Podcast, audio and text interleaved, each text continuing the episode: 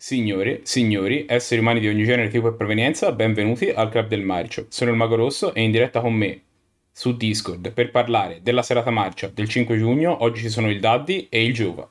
Dopo il periodo aureo dello western all'americana negli anni 60, seguito dall'epoca d'oro dello spaghetti western segnato dai film di Sergio Leone e da vari emuli e altri registi che hanno cercato di calcare quell'onda con vari livelli di successo e di ispirazione. Negli anni 90 c'è un po' un revival del genere in America. Gli studios sono quelli di Hollywood che hanno spesso accesso a dei fondi che Cinecittà non poteva avere e quindi i film che vengono fuori da questo periodo sono spesso film di un certo livello di produzione. Abbiamo visto qualche tempo fa Tombstone, un film che ci è molto piaciuto, e questo film si innesta anch'esso a piano titolo del genere. Infatti il film di cui vi parleremo stasera è Pronti a morire o in inglese The Quick and the Dead, che è appunto un western del 1995 con un cast assolutamente stellare la regia di Sam Raimi, che in varie parti del film pensi che sia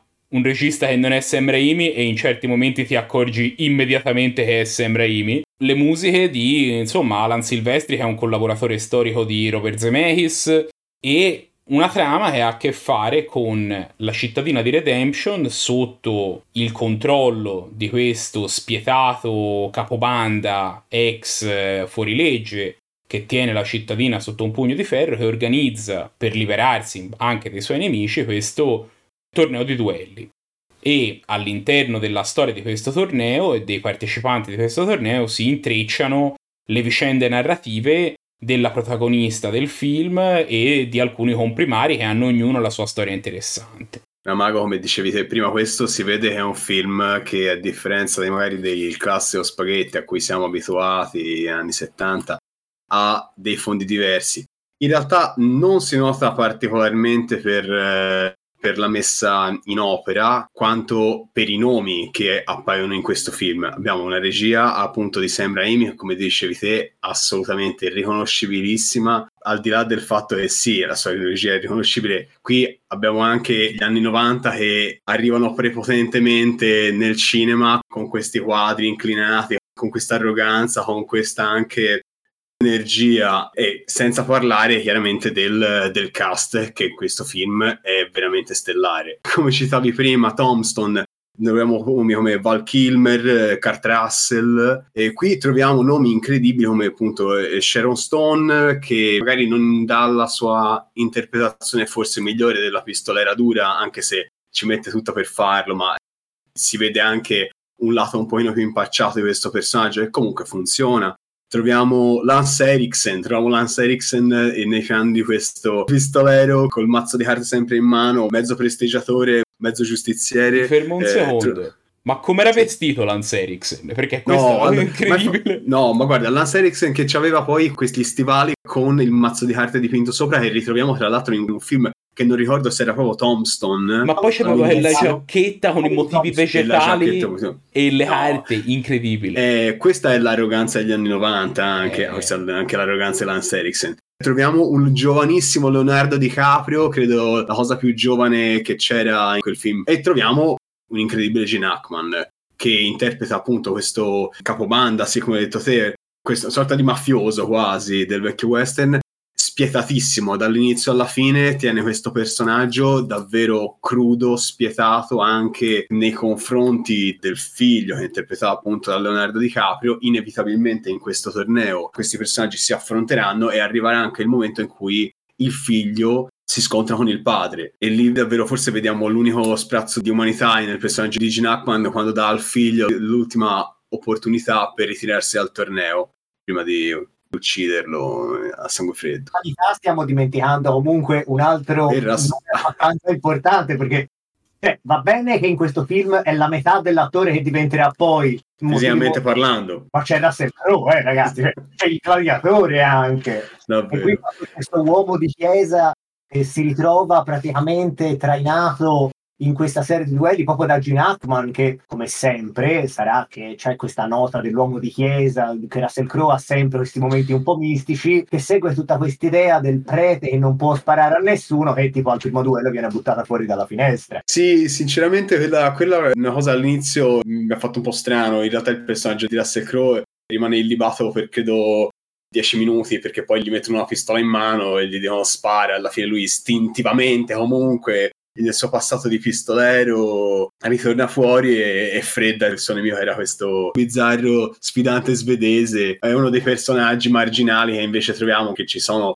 appunto 14 pistoleri in questo torneo e 6 sono i nomi acclamati. E poi ci sono questi i gonzi per così dire che sfidano e vengono puntualmente freddati in maniera che invece i personaggi principali vadano in cima al torneo. Tra i quali c'è questo personaggio bizzarrissimo di cui non ricordo l'interprete, Cavallo Pezzato, come suggerisce il nome, è un indiano che nel mezzo del saloon si vanta con tutti quanti aprendosi la giacchetta di quanti proiettili abbia preso, di quanti proiettili abbia ancora in corpo. E in effetti nella sfida si rialza più volte dopo essere stato impiombato. Però la cosa carina è che abbiamo capito solo dopo la visione che Cavallo Pezzato è per tutte le cicatrici che effettivamente mostra e che ha sul corpo. Personaggio estremamente sborone però insomma c'è un minutaggio comunque di 5 minuti. Lo vediamo apparire, ci fa ridere sono gli anni 90 e poi scompare. Sono un po' sorpreso che non ti sia piaciuta. La, tu dicevi prima che le scenografie, la messa in scena non è così bella. A me se le scenografie. No, diciamo che non è all'altezza, forse non è quello che ci hanno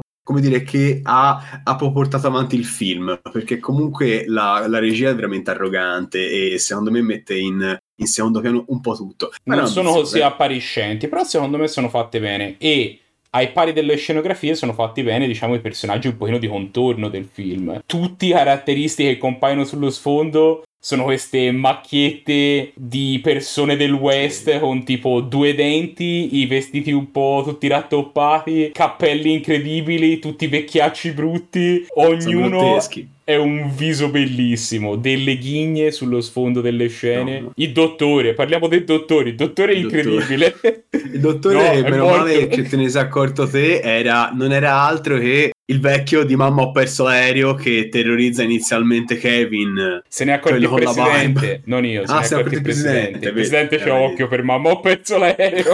Tra l'altro comunque parlando anche di regia cioè, il film, nonostante abbia una premessa abbastanza ambiziosa, se vogliamo, ovvero gestirlo solo tramite una serie di duelli, perché questo film va avanti solo tramite duelli. A differenza di un sacco di film che si perdono nei, nei momenti, tra virgolette, di pausa tra duello e duello, parte con un montage incredibile, quindi elimina la parte di quasi tutti gli scontri secondari per introdurre i personaggi. Li elimina in 5 minuti in un montage che tra l'altro è fatto anche abbastanza bene perché ci sono tutte queste immagini che flashano con la musica di sottofondo, i nomi che via via vengono cancellati e a tipo 20 minuti dall'inizio del film siamo già praticamente arrivati alle semifinali, quindi eh. sono rimasti solo i personaggi e sono stati introdotti. Questi duelli che tra l'altro si seguono uno dopo l'altro, cioè è un ritmo veramente serrato. Lo sviluppo dei personaggi avviene in 3-4 minuti tra duello e duello, a differenza di altri film come possono essere quelli classici da torneo di arti marziali, non lo so, Mortal Kombat, questi film. Cosa hai, cosa hai pronunciato? Sì, sì. Eh, devo citare questi film che sono orrendi. Però ci sono gli scontri, poi c'è 20-30 minuti, un tempo infinito di personaggi sì, sì, sì completamente astratti dal contesto. No, ho detto bene, Giova. Il, il, grande pregio di questo film è che dura due ore, ma non si perde mai in cazzate. No, no, ma dura un'ora e 45 Quello... comunque sia. Non ha una durata lunga eh. il film. No, Ci no, mette no. il tempo di cui ha bisogno. La trama è semplice, l'andamento, il passo narrativo è serrato. Il film non ti tiene un minuto di più di quello di cui ha bisogno. E per questo funziona molto bene. Infatti, ci è molto piaciuto e anzi a sottolineare le cose di questo film ci sono piaciute andrei a parlare dei Ninja d'Oro. Oh, bene, bene. E questo film, e questo film inizialmente si prende una bella nomination come miglior western, che generalmente un miglior western, questa è l'annata forse dei miglior western degli anni 90, perché anche Tombstone eh, credo ci abbia la nomination, quindi avremo una bella plethora di contendenti per questo premio abbiamo una bella scena che ce l'ho fatto esclamare per la scena del duello tra Kit David che interpreta un vecchio sceriffo che poi si scoprirà soldato dai compaesani per uccidere Gene Hackman che prende una pallottola in piena fronte da Gene Hackman e Sam Raimi ci dona questo fantastico primo piano del suo cranio di eroe che, che, che si, si, apre in due, si crea un, un buco grosso come una palla da baseball. È una scena che in realtà dura boh, mezzo secondo, però ci ha veramente preso alla sprovvista. Ma questa scena, questo espediente qui del buco della pallottola che si vede attraverso viene mm. anche riproposta più avanti. Ed è questa cosa eh... ipertamarra che poteva secondo me accadere solo negli anni 90. Alla fine quando Gene Hackman prende una pallottola si vede un fascio di luce che attraversa Gene Hackman e si proietta sul terreno, che è una cosa assolutamente impossibile a livello fisico, però ti fa capire che, che è stato preso una pallottola. a noi è piaciuto, a noi è piaciuto. A noi piaceva un monte. Premio pubertà per Sharon Stone che ci regala un bellissimo, una bellissima scena con Russell Crowe che poi abbiamo scoperto nella versione USA è stata tagliata di un soffone impavido nel bagno del saloon. Ma poi una sì. scena che esce dal nulla, cioè non c'è stata praticamente nessuna sì. interazione che potesse far supporre che questi personaggi potessero avere una storia di amore o di romanzo di qualche tipo arrivano, c'è questo incontro tipo nel retrobottega di Saloon e poi basta. E, e, poi sì, però poi non è che rimangono particolarmente innamorati, semplicemente accade sta cosa e poi ciao. Sono Saremmo ovviamente... stati più soddisfatti se avesse fatto la romanza con Lance Erickson. È una delle donne più belle della storia del cinema, quindi insomma allora non è da sorprendersi che... Ah, e per chiudere un, i premi del club abbiamo Miglior Goblin, come dicevi te in prima mago, e questo se lo aggiudica l'intero cast di comparse e personaggi secondari di questo film che erano tutti grotteschissimi e parlavano sempre con un accento bizzarro o sdentati o storpi o guerci, uno meglio dell'altro. Bellissimi. E con queste quattro nomination chiudiamo i Ninja d'Oro per questo film.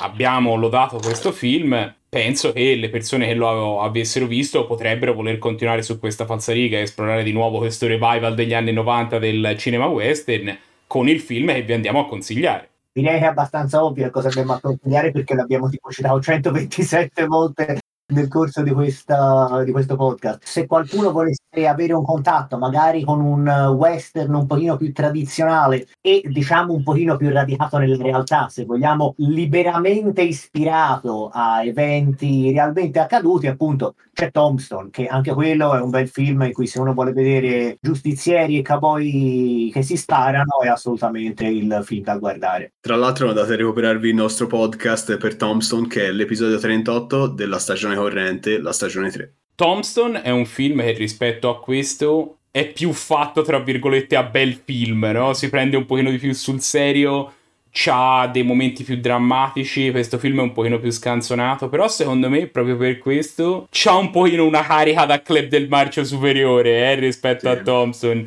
C'ha quel livellino di trash che il film è ben confezionato, però ogni tanto agli angoli tra una piega e l'altra del film emerge un pochino questa carica un pochino più trash, un pochino più anni 90 e infatti anche in virtù di questa carica un pochino più estemporanea che c'ha si è beccato un 7,5 bello pieno che è un voto credo che a Thompson abbiamo dato 8 questo film forse è un pochino, sì. un pochino più in basso ma sicuramente godibile e sicuramente consigliato è bello vedersi ogni tanto film belli eh? Mm. ogni tanto Forse anche troppo spesso, eh? Io sono un fan eh... e forse dovremmo guardare un pochino più sterco. Ma guarda, far... sta per essere aggiunto una sequela di, di, generi marci alla nostra videoteca. Il presidente è, è molto lanciato sui film indiani. Ah, Bollywood. Eh, ho paura che, che, l'anno prossimo sarà davvero pericolosissimo, un campo minato il 2024. Se volete scoprire se anche la prossima settimana sarà un campo minato, l'unico modo che avete per scoprirlo è quello di seguirci su tutte le piattaforme social in modo da sapere quando ci saranno le prossime uscite. Magari mettere mi piace a questo video se lo state guardando su YouTube, lasciarci una recensione se lo state guardando su una delle piattaforme audio tipo Audible o Spotify, dove non credo che si possano lasciare recensioni, ma mettete mi piace, seguiteci, fate quello che dovete.